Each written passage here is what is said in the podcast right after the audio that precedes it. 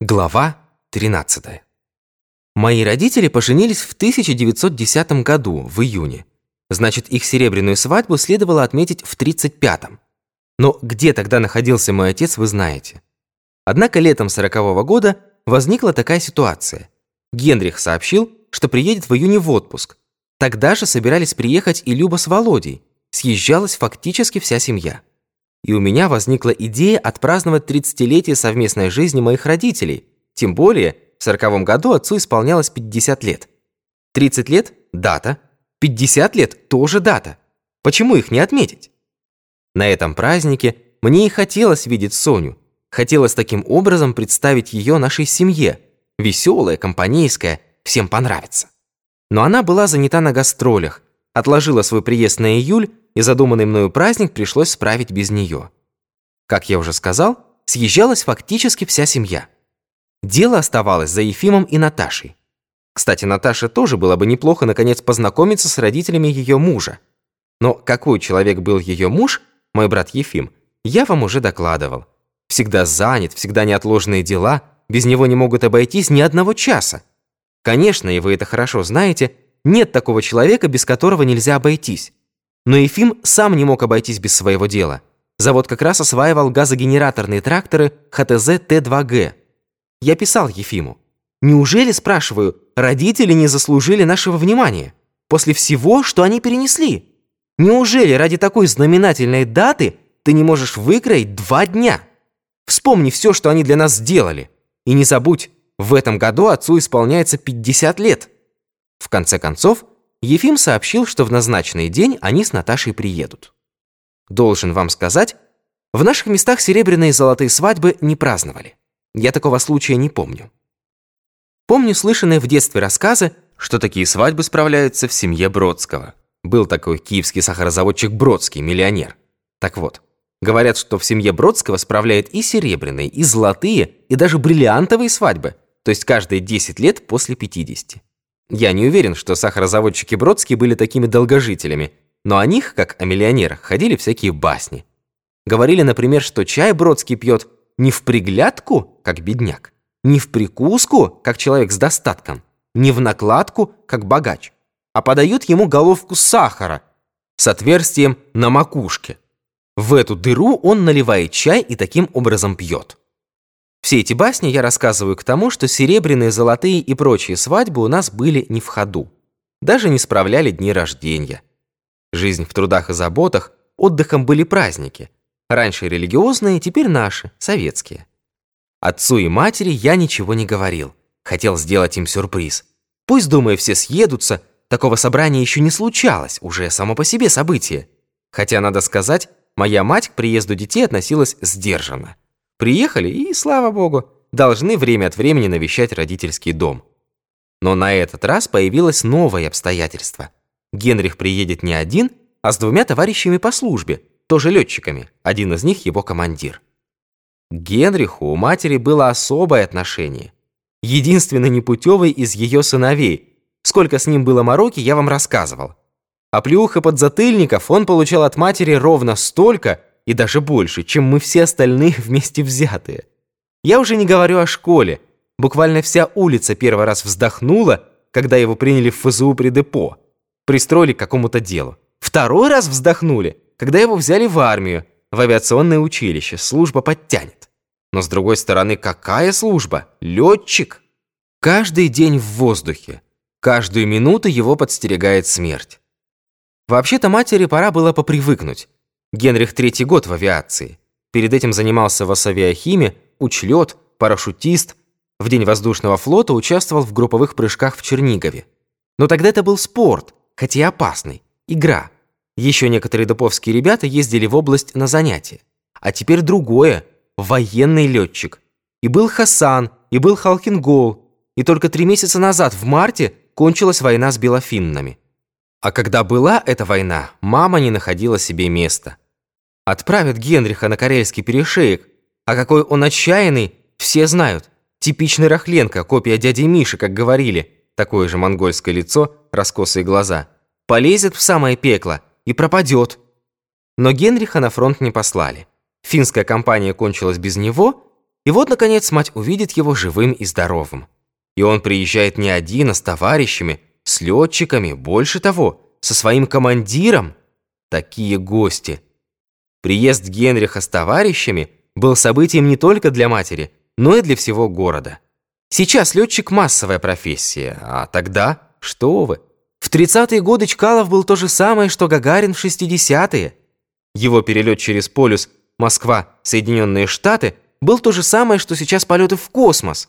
И, пожалуйста, к нам приезжает военный летчик, наш собственный, мальчишка Ивановский, бегал тут по улицам, внук старика Рахленко, бойкий, надо сказать, был мальчишка. И приезжает не один, а сразу трое. Три летчика. А что такое три летчика? Экипаж. Чкалов, Байдуков, Беляков. Громов, Юмашев, Данилин. Грязодубова, Роскова, Осипенко. И вот расхаживают по городу три летчика в форме. С кубарями в петлицах, в начищенных сапогах, в пилотках. Молодые, красивые, подтянутые. Таких у нас видели только в кинофильмах. Весь город знал, что ребята они холостые. Командира того, что с тремя кубарями, зовут Вадим Павлович Соколов. И хотя он совсем молодой, но у него орден Красной Звезды. И, как утверждал Хаим Ягудин, как раз именно из-за этого Соколова наших летчиков и называют соколами. Хаим Ягудин слонялся по улицам и по главной, Большой Алексеевской, и по нашей песчаной, старался попадаться на глаза летчикам, отдавал им честь по всей форме, и летчики козыряли ему в ответ. Точно так же все знали, что второго летчика зовут Георгий Кошелев. И, как объяснял тот же Хаим Ягудин, Георгий – это означает Георгий Победоносец, и, следовательно, Кошелев из потомственной военной семьи. Но домыслами Хаима Ягудина никто особенно не интересовался. Все видели трех молодцов, трех военных летчиков, точно сошедших с киноэкрана. Все ими любовались, оказывали внимание, охотно уступали им очередь в магазине, в кино, в парикмахерской где у Бернарда Семеновича для каждого из них находился свежайший пеньюар и индивидуальный гигиенический пакет с кисточкой и салфеткой. А после бритья горячий компресс, после компресса массаж, потом опять компресс и в заключении французский одеколон, сохранившийся у Бернарда Семеновича, как он говорил, с довоенных времен. Дедушка Рахленко посмотрел на летчикова казенные сапоги, велел их скинуть, снял мерку и начал точать новые. Дедушка на производстве уже не работал, но дома понемногу подрабатывал. Каблук, шмаблук, много ли им с бабушкой нужно? И с прежних кустарных времен у него сохранилось два-три куска кожи, и он сшил ребятам такие хромовые парадные сапоги, что даже я, специалист-обувщик, ими залюбовался. И, конечно, местный Асавиахим воспользовался приездом летчиков для оживления своей работы. Надо признаться, что кроме сбора членских взносов, Наш Асавиахим ничего особенного не делал. А тут такой случай. Устроили встречу с молодежью. Вадим Павлович рассказывал о достижениях нашей авиации, о замечательных перелетах наших прославленных летчиков, о рекордах Кокенаки, коснулся истории воздухоплавания и его перспектив на будущее. После этого собрания многие юноши и девушки записались в летную школу. Словом, как всегда, наш город лицом в грязь не ударил. Показалось, что стоит на уровне века. Ну а что творилось на танцплощадке, сами понимаете. Танцплощадка была у нас в саду, при железнодорожном клубе.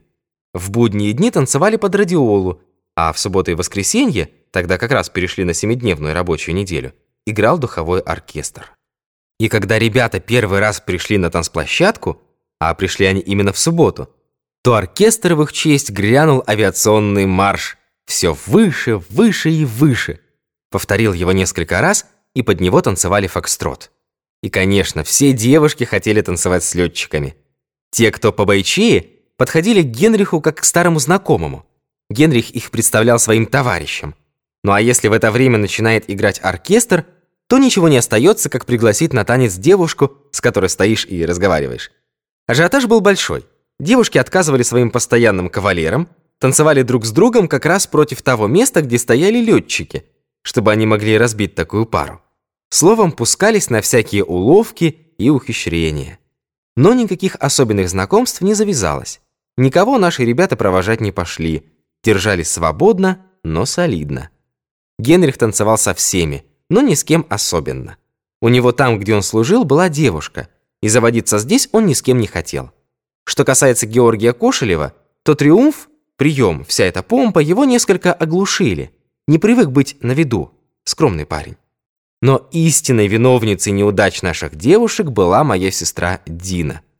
И хотя ей было тогда только 15 лет, но что это была за девочка, я вам уже рассказывал.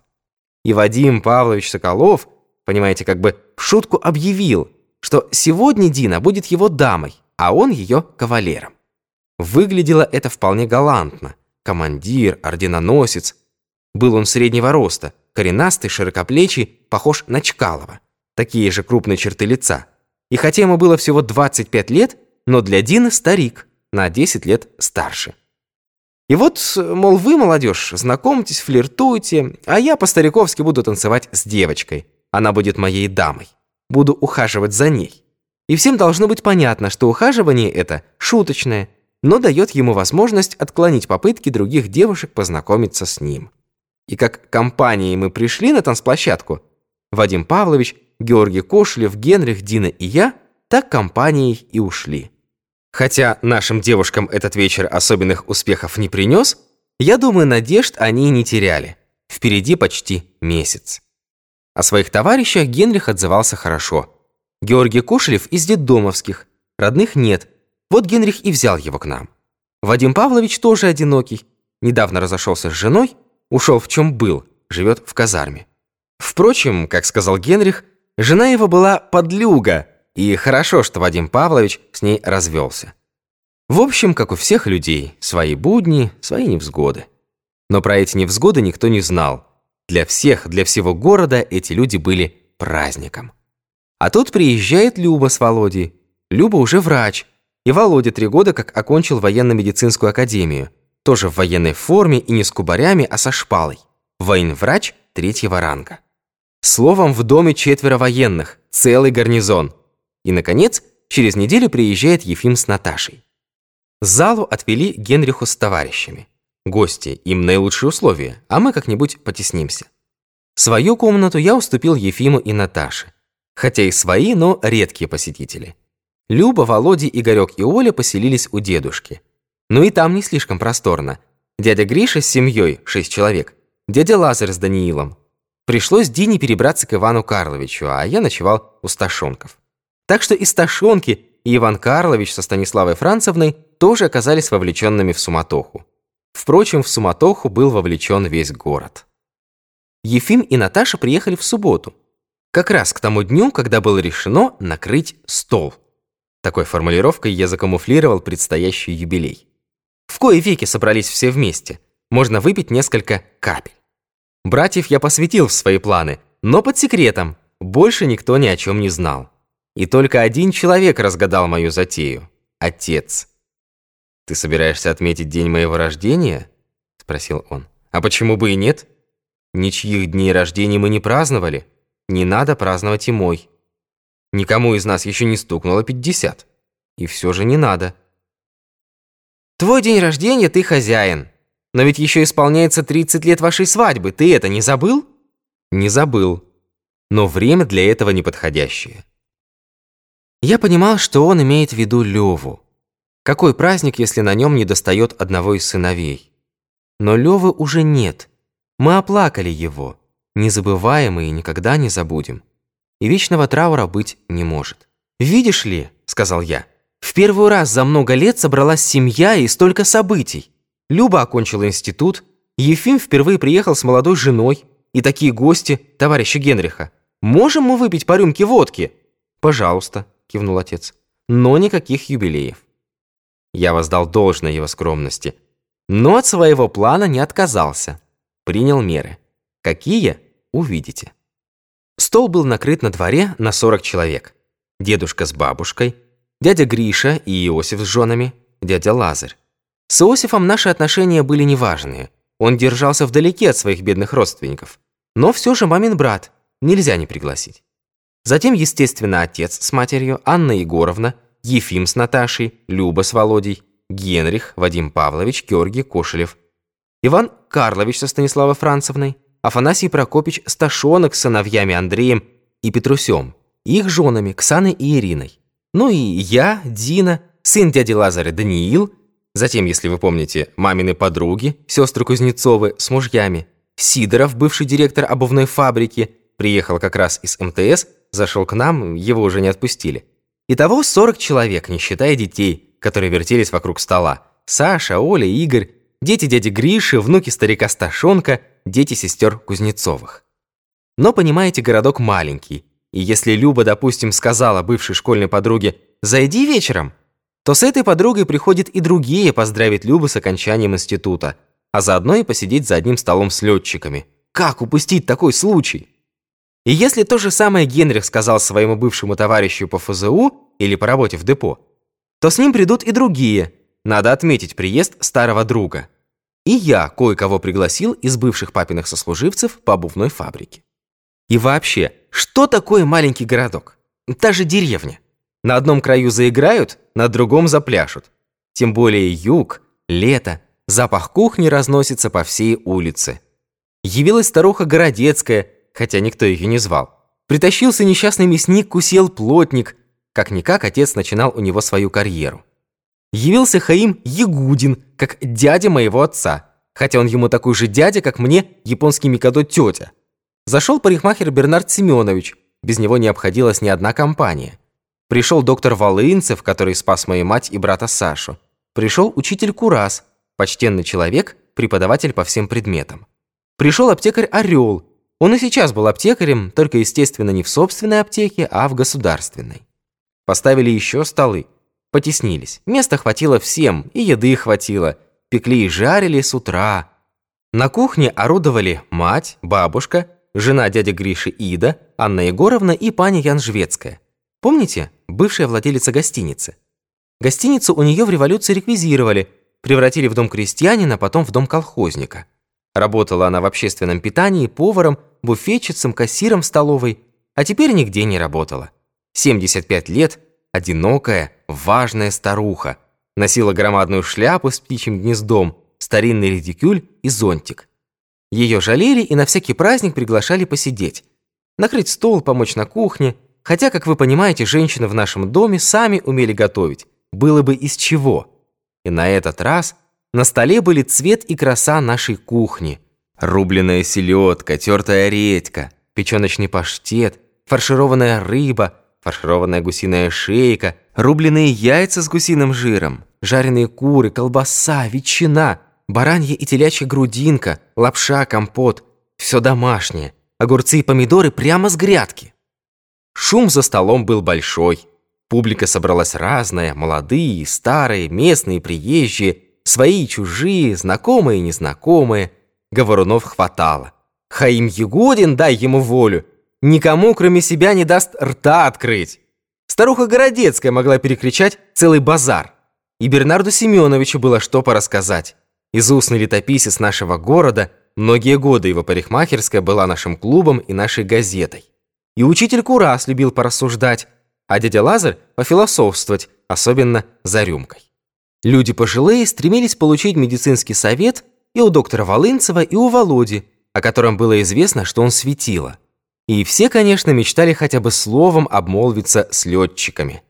Все подвыпили, кто больше, кто меньше. Одни пили водку, другие вино, третьи пиво, четвертые сельтерскую воду, но всем одинаково ударило в голову. Вокруг стола суетились женщины. Тому не хватает тарелки, этому вилки, третьему стула, четвертый чудак, оказывается, не ест трефного. И надо его успокоить. Все изготовлено дома, свининой тут и не пахнет. Ешьте на здоровье, ни о чем не тревожьтесь. За эту рыбу вы в ад не попадете, попадете прямо в рай. И надо бежать на кухню, чтобы не пригорело, и торопить гостей съесть, пока не остыло. И надо прикрикнуть на детей, чтобы не вертелись под ногами, а то еще, не дай бог, ошпаришь кого-нибудь. Порядок навести некому. Тамада у нас за столом не избирался, речи не произносились. Каждый веселился, как мог. Но мне хотелось праздника для моих родителей. Я хотел им воздать должное в такой знаменательный день. Я встал, попросил внимания, и, как было договорено, Ефим, Генрих и Люба, участники моего, так сказать, сценария, призвали своих соседей к тишине. Тишина наступила, народ у нас любопытный. Всем было интересно узнать, с чего это вдруг я потребовал тишины в такое время и в таком месте – где, наоборот, полагается быть шуму. И тогда я сказал, «Дорогие друзья, позвольте мне от имени всех собравшихся за этим столом поприветствовать наших дорогих гостей, Вадима Павловича Соколова и Георгия Николаевича Кошелева, славных летчиков нашей страны, и выпить за их здоровье». Летчики встали, все с ними чокались, вставали со своих мест, шли к ним с рюмками. И опять шум, гам, беспорядок. Но Вадим Павлович продолжал стоять с налитой рюмкой. Видно, хотел что-то сказать. И все снова притихли. Всем хотелось собственными ушами услышать, что скажет прославленный летчик. Вадим Павлович сказал. «Я и мои товарищи сердечно благодарим за гостеприимство. Но Борис Яковлевич обратился к нам не по адресу. Первый бокал мы должны поднять за хозяев этого дома, за уважаемых Рахиль Абрамовну и Якова Леоновича, тем более, что сегодня исполняется 30 лет их совместной жизни. Все захлопали, зашумели, стали поздравлять отца с матерью. Отец с матерью встали и поклонились. «Тридцать лет?» – продолжал Вадим Павлович. «Это большой срок, и нам приятно видеть Рахиль Абрамовну и Якова Леоновича молодыми, здоровыми, красивыми, хоть сейчас в авиацию». Учитель Курас наклонился ко мне. «Интеллигентный человек». «Мы понимаем», – продолжал Вадим Павлович, «что в авиацию они не пойдут, в воздух не поднимутся, у них еще много дел на земле. Пожелаем им удачи, выпьем за их здоровье и счастье». И тут, понимаете, пани Янжвецкая, стоявшая в дверях кухни, крикнула на весь двор «Горько!». Это было несколько неожиданно. Никто толком не знал, как праздновать такие юбилеи, и полагается ли пожилым людям кричать «Горько!». Но ведь пани Янжвецкая, дама в некотором роде аристократическая, из бывших, бывшая хозяйка бывшей гостиницы, ходит в шляпе с птичьим гнездом, знает этикет. И под шум, приветственные крики и, так сказать, под звон бокалов отец с матерью поцеловались. И мать, так это знаете, задорно, весело, а даже кокетливо откинула шаль. Глаза ее блестели, зубы были по-прежнему белые-белые, волосы хотя и с проседью, но еще черные-черные. Она стояла рядом с отцом, и я вам скажу, это была царственная пара. Оба были высокие, мои родители, может быть, еще выше от того, что держались прямо. Осанка была. И над ними благословенное южное небо. И перед ними тот же двор, где 30 лет назад они справляли свою свадьбу. И видна улица, по которой шли после венчания юные, влюбленные. Играл оркестр, вокруг них пели, танцевали и веселились люди. И теперь вокруг них опять же люди, также любуются ими, радуются их любви и желают им счастья. И, как было договорено, поднялся Георгий Кошелев. Хочу добавить, Якову Леоновичу исполняется в этом году 50 лет. Поздравляю с днем рождения и желаю долгих лет жизни. Опять все потянулись к папе с рюмками и бокалами, и мама уже без подсказки пани Янжевецкой поцеловала отца. И товарищи отца расцеловались с ним, и маленький Игорек крикнул «Дедушка, я тебя тоже поцелую!» Отец поднял его, поставил на стол и Олю поставил на стол, чтобы все видели его деда и внучку, так сказать, продолжение нашей фамилии. И тут, опираясь на палку, поднялся Хаим Ягудин. Я забеспокоился. От Хаима Ягудина можно ожидать чего угодно, от длинной нелепой басни в лучшем случае, скандала в худшем. К счастью, ни того, ни другого не произошло. Хаим Ягудин расправил усы, поднял бокал, вытаращил глаза и крикнул «Здоровье прекрасных дам! Ура!» Я думаю, в жизни Хаима Ягудина это была самая короткая речь, но она дала толчок другим. Парикмахер Бернард Семенович сказал «Каждый человек по-своему красив, но не каждый человек умеет свою красоту показать в наглядном виде.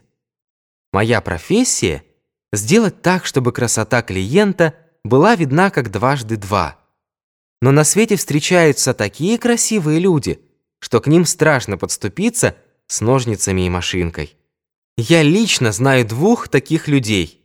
Якова Ивановского и его супругу Рахиль.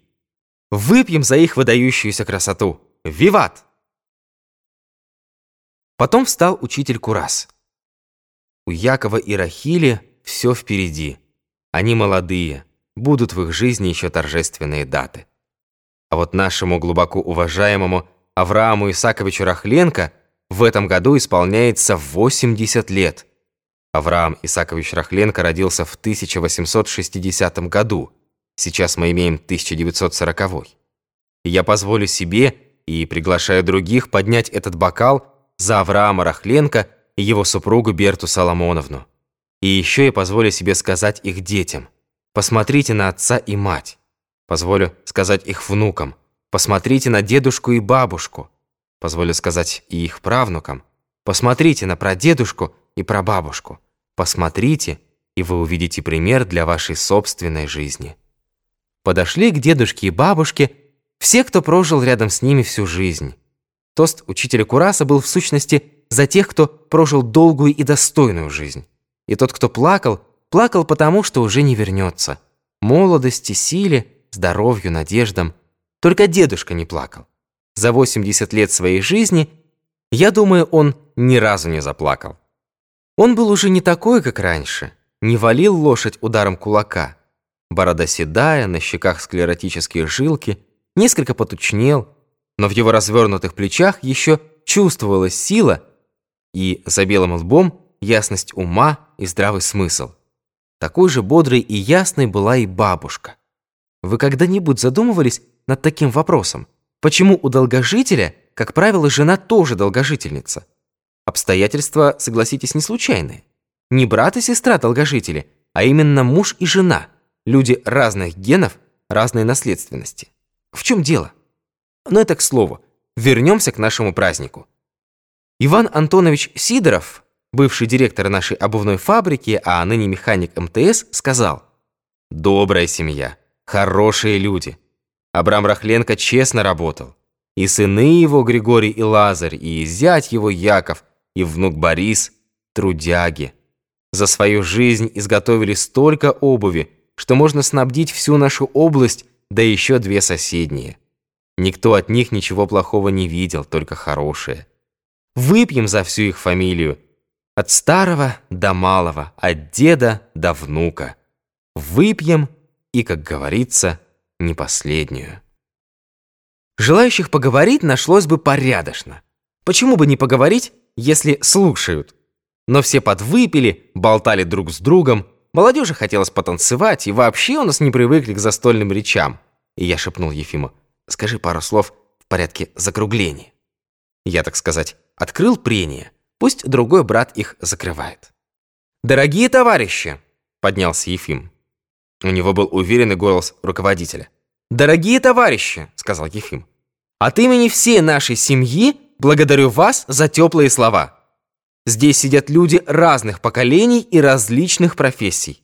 Но все мы делаем одно дело. На своем месте, на своем посту, в меру своих сил трудимся на благо нашей страны. Пожелаем каждому успехов в его работе. Пожелаем долгих лет жизни тем, кто уже славно потрудился. Еще раз благодарю вас. Такими словами Ефим закончил официальную, если можно так выразиться, часть. А неофициальная покатилась сама собой. Допивали, доедали, убирали со стола, старики беседовали, гости понемногу расходились. И только на кухне еще долго гремели тазы и кастрюли. Генрих с товарищами и Едина с подругами ушли на танцплощадку, я не пошел.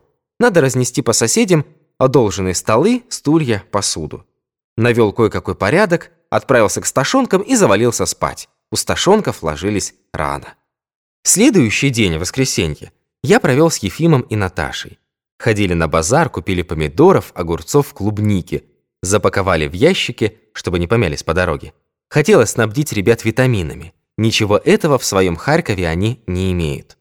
После обеда всей семьей проводили Ефима и Наташу, посадили в поезд и отправили их домой. В понедельник мне и отцу на работу, а у Дины с Сашей каникулы, и они, конечно, с гостями – а у гостей работа известная. Река, пляж, лодки, лес, вечером кино или танцплощадка.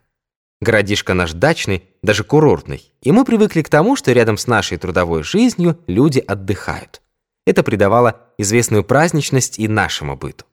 А у нас в доме полно гостей, полно молодежи. Вдвойне праздник. Мать стряпала на всех, Люба и Дина ей помогали. И Анна Егоровна помогала. По существу член семьи. И вот однажды мать как бы, между прочим, спрашивает меня. «Как ты считаешь, Вадим Павлович порядочный человек?» Мамина манера спрашивать как бы между прочим означала, что спрашивает она совсем не между прочим. Пожимая плечами. «Сама не видишь, как он человек?» «Я все вижу», — загадочно отвечает мать. Смешно сказать, ее беспокоила дружба Дина с Вадимом Павловичем. И напрасно. Вадим Павлович хорошо понимал дистанцию между ним и Диной. Дистанция эта была 10 лет. И я сказал маме, ничего там плохого нет и не будет. «Много ты знаешь, много ты видишь», — коротко ответила мать. Стал я приглядываться к Дине, к Вадиму Павловичу. Выкраивал время поваляться с ними на пляже. И знаете, мама оказалась права. Дина влюбилась в Вадима Павловича. Представьте себе, 15 лет девчонке, и вот, пожалуйста, втрескалась. Ничего удивительного. Видный парень, военный летчик, им любуется весь город. Но, понимаете, Дина влюбилась не тайно, не так, как влюбляются девчонки во взрослых мужчин, а открыто, как равная в равного. Сразу стала взрослой и самостоятельной. Не вешалась ему на шею, не бегала за ним, но стала душой их компании, ее центром. Своей красотой, своим талантом украшала это молодое общество. Все вдруг увидели взрослую девушку. В ней не было дерзости, которая отличалась наша мать в юности, но в глубине и серьезности чувства она ей не уступала. Полюбила, значит полюбила. Мог ли Вадим Павлович не поддаться прелести этой юной любви? Мог ли он не увлечься этой красавицей, а таких красавиц, как Дина, я не видел и никогда больше не увижу? 15 лет, а какой рост, фигура, осанка, волосы, глаза! Но он понимал свой долг. Он был настоящий мужчина, Вадим Соколов. Надо отдать ему должное. Он объяснился с Диной, я при этом не был. Но после этого разговора Дина объявила матери, что через год, когда ей исполнится 16 лет, она выйдет замуж за Вадима Павловича, или, как она его просто называла, за Вадима. «Не рано ли тебе в 16 лет выходить замуж?» – спросила мать. «А сколько тебе было, когда ты вышла за папу?» «Но тогда были другие времена», – ответила мать. Но то, что дело откладывается на год, успокоило ее. За год утечет много воды, многое изменится, Вадим Павлович скоро уедет, и эта блажь у Дины пройдет. Никакой неловкости не получилось. Дальше меня и матери не пошло. Молодые люди решили через год пожениться. Будут переписываться, а пока остается дружба в компании, на виду. Ничего плохого в этом нет. Этой дружбе я лично был даже рад. Я не знал, чем она кончится. Может быть, ничем. Но был рад, что Дина полюбила именно такого парня, как Вадим. При всей своей внешности и таланте Дина была доверчива и простодушна. И если моей матери с ее сильным характером нужен был такой человек, как мой отец, то Дине нужен был именно Вадим. Сильный, надежный, самостоятельный. А 10 лет для супругов не разница. Наоборот, хорошая разница. Не сегодня же они поженятся. В общем, я был доволен. Молодец, Дина не мальчишку полюбила, а мужчину. Время летит быстро. Вскоре уехали Генрих, Вадим Павлович и Георгий Кошелев. А еще через неделю Люба с Володей. И мы опять остались в прежнем составе. Но праздник продолжался. Приехала Соня.